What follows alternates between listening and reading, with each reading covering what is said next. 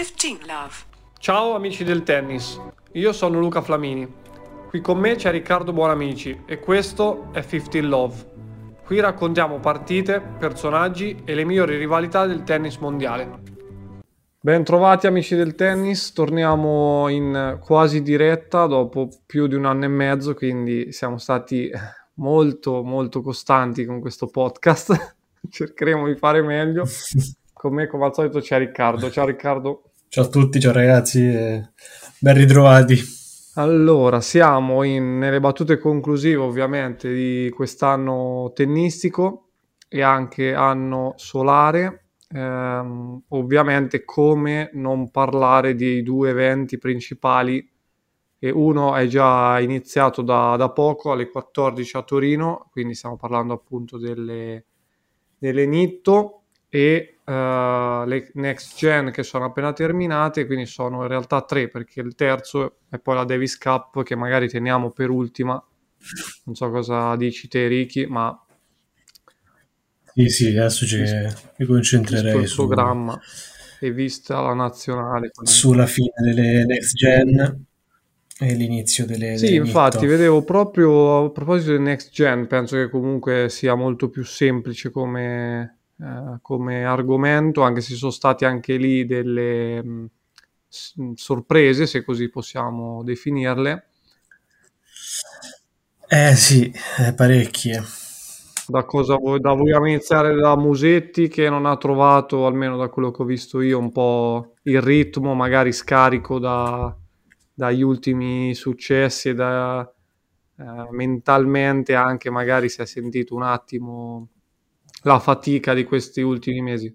Sì, sì, partirei da, da Musetti che è stato il, il grande assente purtroppo. E, mh, le motivazioni sono sempre difficili da individuare, però sicuramente le tante aspettative che c'erano non l'hanno aiutato molto e l'abbiamo visto anche con la partita che ha perso un po' malamente con Djokovic a Parigi, in cui l'aspettativa era cresciuta su di lui, e questo l'ha un po' debilitato durante, durante il match. E non so se è ancora in una fase in cui non è abituato a, a dover sopportare aspettative più alte o meno, però non ha mai giocato veramente bene nessuna delle, delle tre partite e in, nell'ultima soprattutto ho visto, ho notato tanti tanti errori. Ha Sì. triplo dei, dei vincenti, tanti, tanti problemi di diritto. Si è detto anche che probabilmente come superficie questa qui di, di Milano è particolarmente veloce, de- questo di certo non, è, non gli è tanto congeniale. E poi sì, sicuro come, come hai detto tu, un po' di... è arrivato probabilmente anche un po' scarico di, di energie nervose. E poi è anche vero che ha trovato uno, un avversario nello svizzero, uh, Stricker, che ha fatto una partita comunque a livelli veramente alti. Entrava tutto, tirava delle, delle sassate ad ogni palla, quindi ecco, è un insieme Concordo con te che probabilmente dopo le, l'exploit, diciamo anche con Rud, e dove ehm, lì era inverti- erano un po' invertite le parti, nel senso che gli riusciva tutto a lui invece che all'avversario. Però Strikers ha solo, secondo me, fatto vedere un po' quali sono i suoi limiti, anche non, non direi caratteriali, ma diciamo ancora nelle situazioni decisive, diciamo, dove soprattutto su superfici dove non, non sono troppo congeniali alle caratteristiche da aprirsi il campo col rovescio e poi chiudere o con le smorzate piuttosto che con, con un dritto che comunque eh, anche altri esperti dicevano che è un'arma comunque molto affilata di Musetti che però eh, in certe circostanze, ma capita poi anche a altri, eh, anche nel, nella top 10 da molto più tempo, quindi penso che possa capitare pure a lui. No, ma assolutamente. Eh, di certo la questione del, della superficie incide, eh, anche se, se stava, sembrava se fosse ambientato, stesse ambientando molto bene. E, e questa qui di, di, Milano probabilmente era particolarmente veloce. Mm-hmm. E comunque lui ancora non è arrivato a quel punto di riuscire a, ad essere aggressivo da subito, dalla risposta e dai primi colpi. Ci sta lavorando, ne, ne è consapevole però ancora è un giocatore che ha bisogno di, di entrare nello scambio e ha bisogno di un colpo, due colpi in più rispetto ad altri magari per diventare eh, subito aggressivo e chiudere il punto. Quindi, eh, e poi ovviamente anche le aperture, soprattutto il diritto, eh, gli richiedono degli spazi e dei tempi che ancora deve un po' limare in queste superfici qua, però i progressi sono stati tanti loro lavorano proprio su questo, sulla risposta, su eh, il secondo colpo dopo la risposta, da lì riuscire a fare i passi avanti, entrare subito. Sì, e, sì. poi ovviamente c'è, c'è, il servizio che è migliorato tanto, però certo è ancora potenzialmente può, può migliorare ancora. E, però sì, anche lui in un'intervista che ha rilasciato da poco ha detto che comunque è contento dell'anno, è deluso ovviamente dal 6-0 con Djokovic e ovviamente dall'uscita un po' prematura alle next gen e che al momento è un po' indietro rispetto a Rune, Alcaraz e, e Sinner. E sì, però... comunque giovanissimi, mi sembra cos'è il più an- anziano, fa ridere. Eh, è eh... Sinner, mi pare, 21 anni lui 20, no, 20 sì. rune, e... no, 20 musetti, 19 rune. 20 musetti, 19, 19 Alcaraz e rune. Uh-huh. Sì, però lì sarà sono... una grossa battaglia, credo, nei prossimi anni. Eh sì, al momento è un po' loro il futuro. Eh... È anche vero che Musetti ha tante più, eh, più variazioni, è un gioco più complesso e quindi mettere insieme tutto è anche più difficile. Poi, secondo me, Rune e Alcaraz a livello di attitudine mentale sono già due bei, due bei mostri sì, per l'età che hanno. Eh, Musetti invece deve un po' su quello un po' più indietro, ma eh, insomma eh, lui rientra nella normalità da questo punto di vista. Quindi aspettiamo e direi che dovremmo essere soddisfatti di quest'annata. Sì, sì, sì, questo assolutamente. No, dicevo, Rune è allenato da Muratoglu, vero? Sì, sì, esatto. E quello si è, si è visto, cioè nei punti, diciamo, che scottavano, secondo me sì, come dici te, sta una marcia in più, probabilmente anche per attitudine sua caratteriale, però c'è un lavoro mentale dietro, alle spalle importante, è molto sfrontato, diciamo, rispetto anche allo stesso Sinner, secondo me. Cioè, li sente molto meno i punti. Ha questa qualità Rone, eh, l'ha detto più volte anche Muratoglu, che quello che lui ha visto quando Rone è arrivato nella sua accademia è stata la, come prima cosa l'attitudine, la voglia di vincere, l'agonismo, eh, che bilancia alla grande alcuni non li chiamerei deficit tecnici, ma comunque mh, mm, una, una, dose di talento sicuramente minore rispetto a quella di, di Alcaraz o di Musetti, però a livello sì, di, sì. di, fan agonistica è mostruoso. Fa veramente paura. Sì. Alcaraz altrettanto ovviamente, anche se lui ancora finora ha fatto vedere ogni tanto in alcuni tornei qualche passaggio a vuoto, qualche calo di tensione. Eh, eh vabbè, ci sta, ci sta. È eh naturale, beh, diciamo. È a 19 anni. e appunto invece Next Gen che visto, vabbè, considerando superficie, eccetera, eccetera, poi ho visto gli highlights proprio stamattina, è andata finita con la vittoria di eh, Nakashima di Nakashima. Commenti su, su questo?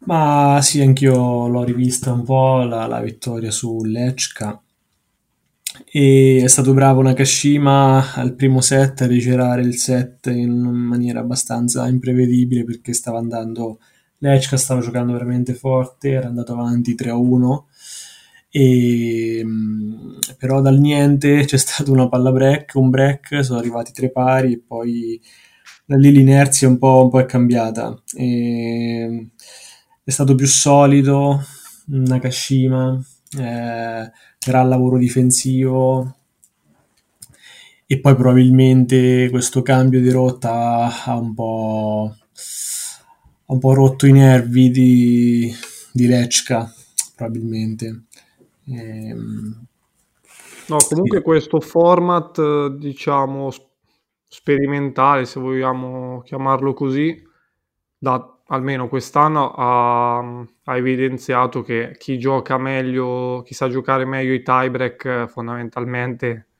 ha più chance perché nei tre prim- primi tre game, sei game, quindi 3-3, non ho visto così tanta foga nel voler breccare o eh, non so come dire, c'è un format un po' particolare comunque oltre la superficie.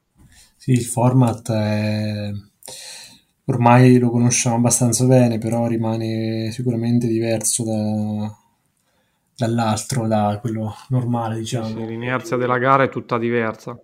Sì, sì, eh, ovviamente vince chi gioca nei punti importanti, come un po' sempre, però in questo format eh, a maggior ragione si gioca su meno punti, e, però è vero, il tiebreak eh, gioca un ruolo centrale perché alla fine abbiamo visto che ci sono stati veramente tanti tiebreak. E, perché spesso, uh-huh. ecco, nei primi giochi si riesce a mantenere un livello di equilibrio fino al tre pari e poi nel tiebreak, eh, il tiebreak è il tiebreak, lì si perdona poco. E... Esatto. Mm. Poi passiamo, vabbè, capitolo Next Gen, non so se mm, c'è altre considerazioni o ti viene in mente qualcosa su altri che magari ti aspettavi in prima fila e invece sono rimasti indietro come musetti, oppure passiamo all'inizio. Ehm, no, l'unica cosa ovviamente la sorpresa è stata un po' questo streaker, eh, penso si pronunci così, spero, eh, svizzero che ha un po' impressionato. Eh, ha vinto tre partite consecutive e poi ha mollato un po' contro, contro Lechka, ma ha veramente impressionato. Io sinceramente non lo conoscevo neanche troppo bene.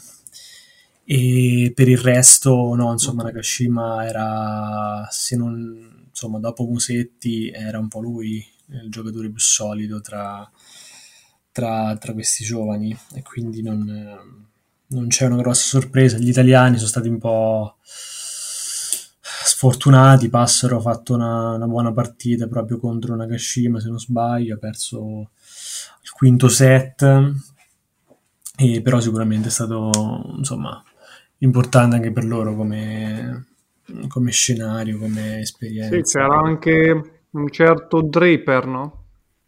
Ah, e poi certo c'è stato Draper, anche lui... Beh sì, insomma, i più affermati erano lui, Nakashima e Musetti e Draper che ovviamente si, si, si, esprime bene in queste superfici veloci, lui è abituato all'erba, quindi gran servizio, gioca molto bene a rete, mm. si è visto insomma contro Musetti anche nel secondo set con un 4-0 rifilato. E anche lui ha fatto un gran bel torneo, un bel giocatore Draper.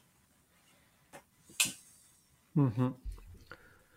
Niente, Nitto quindi invece mh, chiuso questo capitolo, eh, sono, sono, al secondo set, Rud con Aliassim, il primo 7-6 per Rud, perso abbastanza diciamo malamente da Aliassim con tre errori, adesso non mi ricordo se due di dritto, uno di rovescio, ma abbastanza scolastici, mm, giocavano mm. sulle traiettorie, sulle traiettorie alte, diciamo che Rud è stato un po' più abile. Adesso sono tre pari al secondo, ma non mi sembra una forma strabiliante alle Assim, poi comunque mm. non gliela vorrei gufare così tanto a Rud. Vediamo, e comunque sembra molto equilibrata, anche se da pronostico sì, sì. Aliassim sembrava decisamente favorito, visto il periodo di forma che, che sta vivendo, però Rud è sempre, è sempre Rud, non ti regala niente e si, forse sei anche un po', non dico riposato, però negli ultimi tornei ha un po' allentato, ha perso qualche partita in fasi non finali e sì, sì. forse gli ha giovato. Vediamo però perché Aliassim è uno, è uno dei favoriti. E... Sono curioso perché um, ovviamente se vogliamo parlare, so se vogliamo parlare un attimo dei pronostici favoriti. Eh, certo, certo. Prima che si inizino a delineare i risultati, eh, è difficile ovviamente non mettere Djokovic come primo favorito è sempre, sempre dura, quindi eh, anche perché ha giocato veramente Va per il bene. sesto, no? Se non sbaglio va per il sesto. Mm, So che ha Ho vinto... sentito un'intervista del Gran Galà e gli chiedevano in italiano, tra l'altro perché parla pure l'italiano lui, Sì, sì, parla bene gli italiano. chiedevano cosa significherebbe vincere per la sesta volta. Ok. E non so se raggiungerebbe Federer. Federer ha vinto sicuramente sei volte.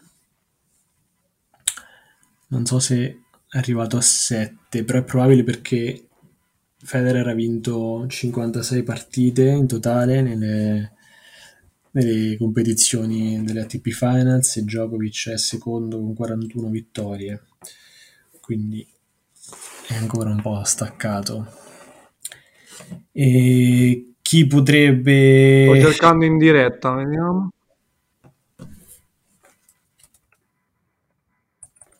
Sì, sei volte, lo pareggerebbe quindi. Ok, ecco un altro record che sta arrivando in zona rischio, purtroppo. Ah, più che altro, sì, posso capirti. Ehm, piuttosto di semi personaggi scomparsi, prima di continuare con i pronostici, ma Zverev. Eh, Zverev ancora... ancora niente. E... Ancora niente e non è neanche... non c'è neanche una data precisa o... ehm, non si sa molto, comunque perlomeno non sono aggiornatissimo. Forse qualche giorno fa il fratello si è espresso in qualche modo, però sì, Zverev, Zverev manca, perché lui in queste superfici, poi in queste fasi, gioca veramente bene. Eh sì, l'anno scorso, se mi ricordo bene, era sempre tra i primi tre. Sì, sì. E... Ecco, E ha vinto questa- lui l'anno scorso, tra l'altro, sto vedendo, sì, aveva vinto sì, lui è vero, non mi ricordavo. Battendo, non so Quindi. se anche Djokovic, forse. Eh sì, non mi ricordo se in semifinale... se- Medvedev. Sì, però in semifinale aveva battuto Djokovic. Ok. Eh sì, era di questi tempi, ovviamente, tanto una settimana in più, e invece fra dieci giorni inizierà appunto la Davis Cup.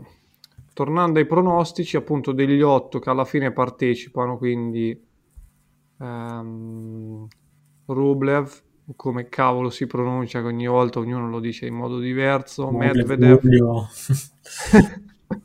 Aliassim, Rud, Djokovic, Nadal, Fritz, che è l'ottavo? Ah, Casper, Eh, eh, Casper Ruud, non so se Ruud. l'avevo già detto. Ma io sinceramente Fermi. Dif- non vedo. Certo, Medvedev l'abbiamo visto comunque anche lui in forma prima che perdesse al primo turno di, di Bercy da, da Simon. È sempre, è sempre ostico Medvedev, è uno dei pochi che se sta veramente bene in forma dà filo da torcere a Djokovic. Oltre a lui, forse un occhio a Tsitsipas che l'ha già vinte e quindi ha, c'ha un buon feeling qui all'inizio. però sinceramente non vedo se Djokovic è in forma, è solido e centrato eh, non vedo no, assolutamente eh. Anche io vedo 70% di vittorie all time superiore solo Federer col 77% quindi mm. direi che se guardiamo i numeri il, il favorito in assoluto è uno dopo ci possono essere degli underdog ma sì, sì. break di Rud comunque sì, vero, mi ero distratto però 0,30 mm. esatto. Comunque di questi personaggi, ehm, perché hanno fatto poi ovviamente le solite foto di rito, interviste condivise prima del- dell'inizio del torneo, quello che mi impressiona sempre è il controllo che mh, hanno anche a livello pubblico Djokovic e Nadal. Nel senso, è ovvio che avendoci quel tipo di storia hanno fondamentalmente comandato il, il, il, il tour per vent'anni, quindi ci sta, ma si nota sempre come gli altri fondamentalmente siano lì a ancora imparare, non a, a provare a fare qualcosa di diverso. Probabilmente con Alcaraz eh, ci sarebbe stato un po' più di brio, da quello che penso sì, io. Sì, Alcaraz è l'unico che un po' di certo non toglie la scena, però bilancia insomma la nuova generazione con la vecchia. Adesso ovviamente se, leggendo i nomi sono loro che catalizzano tutto e gli altri rimangono ovviamente un po' nella retroscena. È quella generazione che è stata definita come la next generation, i vari Rublev, Zizipas, anche Medvedev, che però è rimasta comunque finora tutto sommato nell'ombra, a differenza sì. Di, della vera next gen che già ha vinto uno slam come Alcaraz, torneo 1000, Rune e mettiamoci anche Musetti perché è italiano e perché tecnicamente è un gioiellino e avrebbe fatto sicuramente un po' la differenza Alcaraz qui, avrebbe messo un... un Domanda proprio fuori dai denti, secondo te degli italiani? Come? Chi può... Degli italiani dico. Uh-huh. Chi può secondo te ambire a averci una presenza stabile anche all'inizio? Eh, beh, sicuramente Sinner potenzialmente potrebbe però il discorso che, che abbiamo, il problema che abbiamo noi è il discorso fisico, sia con Berrettini che con Sinner eh, c'è un problema di continuità per vari problemi fisici e, e questo è un problema, però altrimenti Sinner è chiaro che il suo posto è tra i primi dieci, mm, non ci sono, non ci sono dubbi. E Berrettini abbiamo visto che mh, c'è stato, c'è stato parecchio e per alcune fasi anche in maniera ferma e meritevole. L'anno scorso ha fatto una gran partita contro Zverev prima che si infortunasse anche lui alla caviglia. Eh, se sta bene fisicamente, è in forma e ha un po' di continuità anche Berrettini in questi campi qua giocherebbe molto bene, però insomma, eh, vediamo il prossimo anno. Ha bisogno di continuità, ha bisogno di periodi di forma un po' prolungati, e, però certo è sempre più difficile perché adesso con i nuovi rune, eh, Alcaraz e... Mm, punterei più su, su Sinner e e speriamo anche Musetti, eh, però ecco, la top 10 per Musetti non è ancora proprio mm, a un passo. Un passo. esatto. concordo. Sì, perché tanta fantasia, tanti colpi, però eh, diciamo la solidità va, va ovviamente anche alimentata di torneo in torneo, come dici te, una certa continuità che se gli è mancata un po' a Berrettini, ma dopo comunque almeno un anno e mezzo, due a altissimi livelli, Musetti ha iniziato ora. Eppure lui ogni tanto quando va sotto stress poi problema agli addominali, problema di qui, problema di là. E alla sì, fine... Sì. Anche lui ha avuto dei problemi fisici, infatti tante polemiche sui preparatori fisici italiani ci sono state perché eh, insomma non, ovviamente non è colpa loro, però... No, no, anche alle Next Gen ha fatto una caduta sulle dita, non si è ben capito. E poi è stato tipo 4-5-7 a toccarsi la mano, cioè mm. va bene tutto, però nel senso, boh.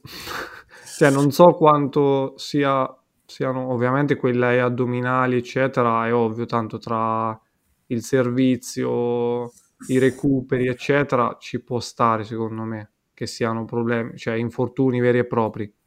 Vedi pure Alcaraz se, se è infortunato agli addominali, quindi sì, qualcosa sì. vorrà dire. Ma certo, infatti non... Eh, è una questione di, di nazionalità, però invece su dei colpi minori così, magari anche lì, tornando proprio al discorso della mentalità, eh, ci dovrebbe essere una mentalità più da, di, di, proseguire, insomma, piuttosto che... Oppure o ti fermi, cioè prendi una decisione, diciamo, eh, bianco o nera, cioè... Invece se stai in campo e stai mezz'ora a toccarti la mano, cioè magari dopo un po' ti entra pure nella testa che stai sbagliando per colpa della mano, eccetera. Sì, quello è un atteggiamento che si vede spesso e mi ricordo anche Djokovic eh, nei primi anni era parecchio criticato per questo, infatti, quindi è una cosa che, che capita, capita a molti e a volte in parte diventa un alibi per, per momenti critici della partita. Questo sicuramente capita, capita eh, spesso. Sì, sì, infatti.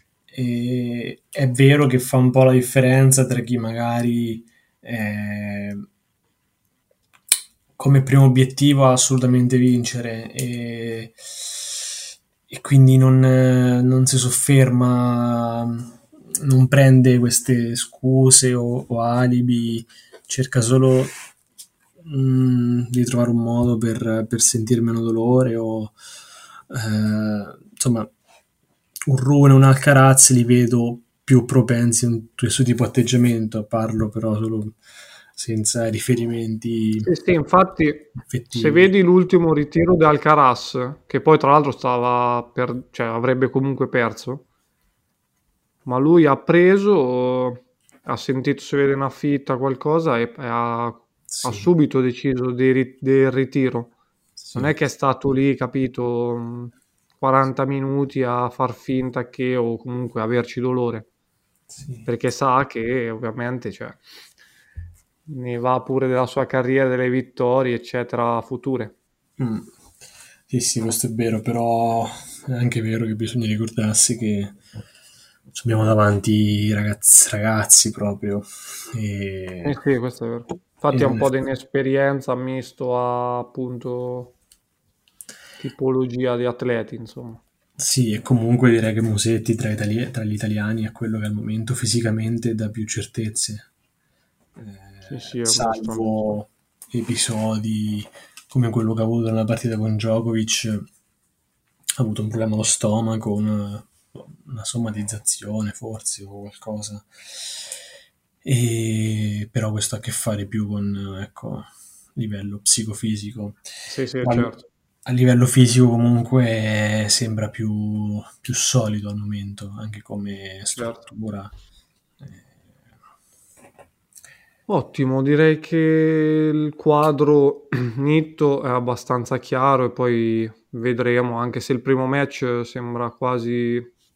Rude servirà per il match, ma mm. penso sia abbastanza indirizzato. Eh, invece capitolo Davis, che appunto inizierà il 24 a Madrid, Italia-Spagna. Eh, sì, capitolo Davis. Eh, Italia-Stati stati... Uniti, scusa. Ci sono stati dei forfè. Eh, sì, tu hai citato la Spagna, anche se vabbè. Eh, e Alcaraz è in bilico, ovviamente. Invece per noi Sinner ha dato forfè, anche qui per un problema al dito. Ecco. Con cui ha detto sta un po' lottando da, già da luglio e sì, ecco, non so, non c'è dato di sapere effettivamente l'entità del problema, le varie motivazioni, eh, però non vorrei, non me la sento di mettere in dubbio il valore che Sinner dà alla, alla nazionale, perché insomma... No, eh, certo, certo.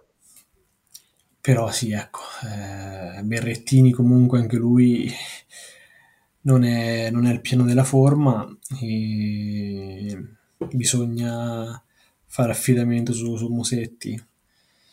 Eh, però ecco, quella che sembrava come l'annata perfetta per poter vincere la Davis adesso è, ha assunto un po' un altro colore. Ah certo.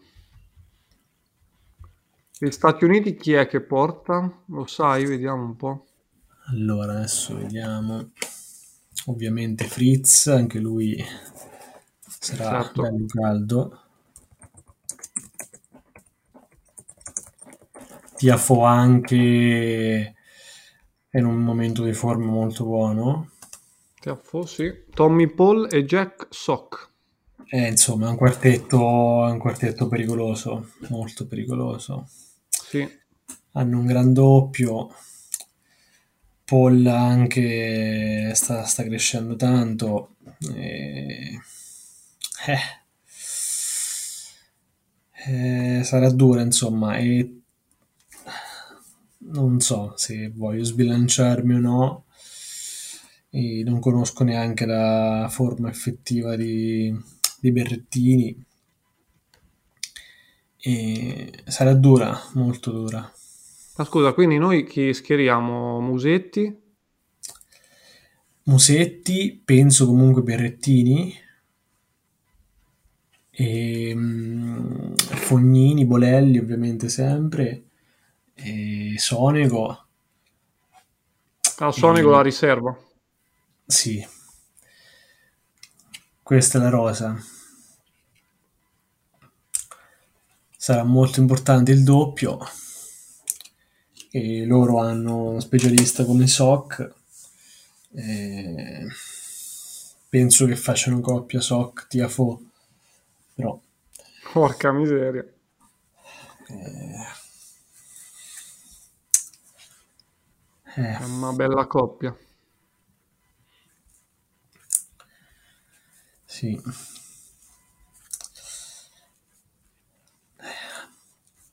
Va bene, qui invece, magari visto che inizia il 24, sbilanciarsi con i pronostici, non sappiamo neanche se queste convocazioni poi potrebbero anche cambiare nel corso di questi dieci giorni, fondamentalmente. Sì, sì, infatti. E... Germania-Canada, poi vedo Australia-Olanda e Croazia-Spagna.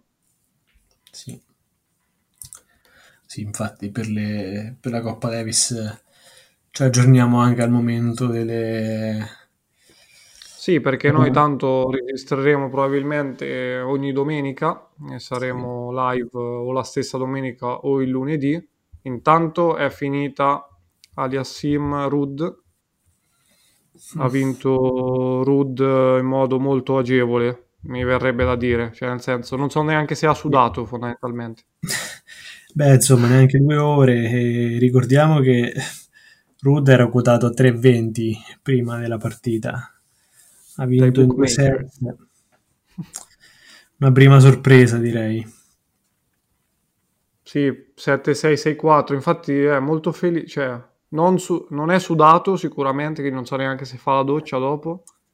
però lo vedo molto soddisfatto. Quindi probabilmente anche lui si aspettava... Um, sì. un alias sim eh, sì. Mm, un po' più agguerrito, dicevano pure qui scuse, tipo, non so, è raffreddato, però sinceramente... Mm. Vabbè. Cioè, sono atleti professionisti, nel senso. Diciamo, non sono una Nadal. Eh, capito. Non è che, però, non è che ci vado io a giocare... Eh. ho la tosse, posso dire, eh, vabbè, oggi non sono agguerrito perché ho la tosse. Eh, sì, sì, lì sempre questione di alibi che... Eh, capito. Poi lo fai, lo rendi pubblico, cioè questo che non riesco a capire un po'... Mm. Eh, ma il tennis è una brutta bestia, eh, psicologicamente servono dei, dei mastini per... Eh essere... sì, sì, sì, sì. Mm.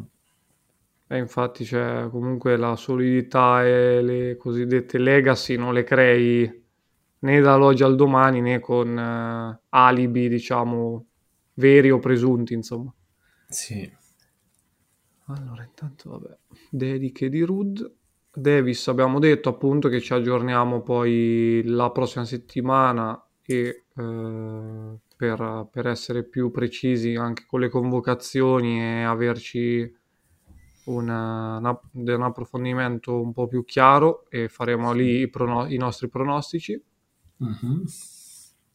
E stop, credo, anche perché per il resto sì, nel senso almeno secondo me l'highlight di, di questo fine anno eh, sono rimasto veramente scioccato eh, dalla vittoria di, mh, di Rune a, a Parigi-Bercy perché comunque io negli ultimi punti tutto avrei tutto mi aspettavo tranne che Djokovic avrebbe eh, poi eh, sarebbe so- cioè, avrebbe lasciato strada facile facile no ma eh, sarebbe sì.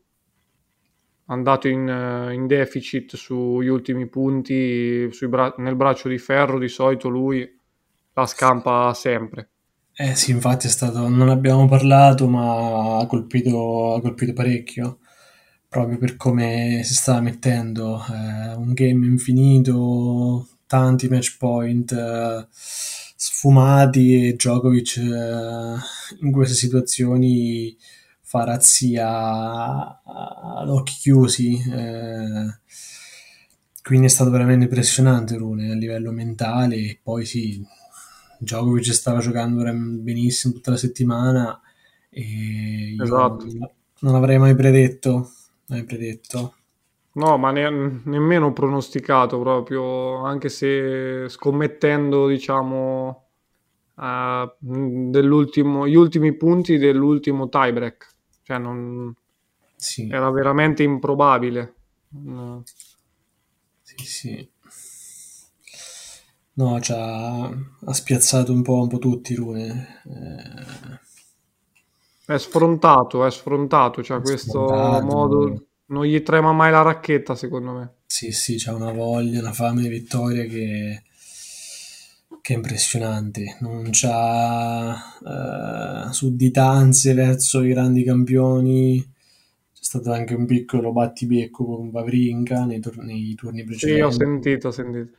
Eh e, ma lui va dritto, non gliene frega niente di niente e a 19 anni ha già un titolo 1000 battendo Djokovic in finale. Quindi preso un, un, bel biglietto da visita, insomma. Eh sì, prossimo anno in Australia sappiamo già su chi puntare gli occhi. ah sì, anche perché Djokovic non c'è, quindi. E ma in realtà non so se è sicuro. Eh, eh ma tanto non è stato... Eh, non è stato vietato per tre anni, mi sembra l'Australia ti vieta di... perché era una questione di, di immigrazione lì. Eh, penso che anche per quel discorso ci dobbiamo riaggiornare. Penso, ma tre anni mi sembrano tanti. Cioè, vedi, inizio 2022, motivazioni dell'Australia è che c'era rischio di emulazione, quindi tutti quelli che erano senza i documenti che accertavano il Covid, eh, il vaccino da Covid, la polizia australiana e il governo avevano paura che lo emulavano. E no, non dice però, in effetti, se Djokovic sulla sua presenza ha dato delle dichiarazioni. Non è ufficiale, ma ci sono segnali positivi. No, perché dipende, no, sto leggendo che dipende invece da, dagli accordi che prenderanno i suoi avvocati col governo. Ah. Perché appunto se ancora ci fossero le regole anti-Covid è un conto, se invece riaprono a tutti. Ah, ok. Probabilmente, visto che ormai il Covid, almeno facendo le corna,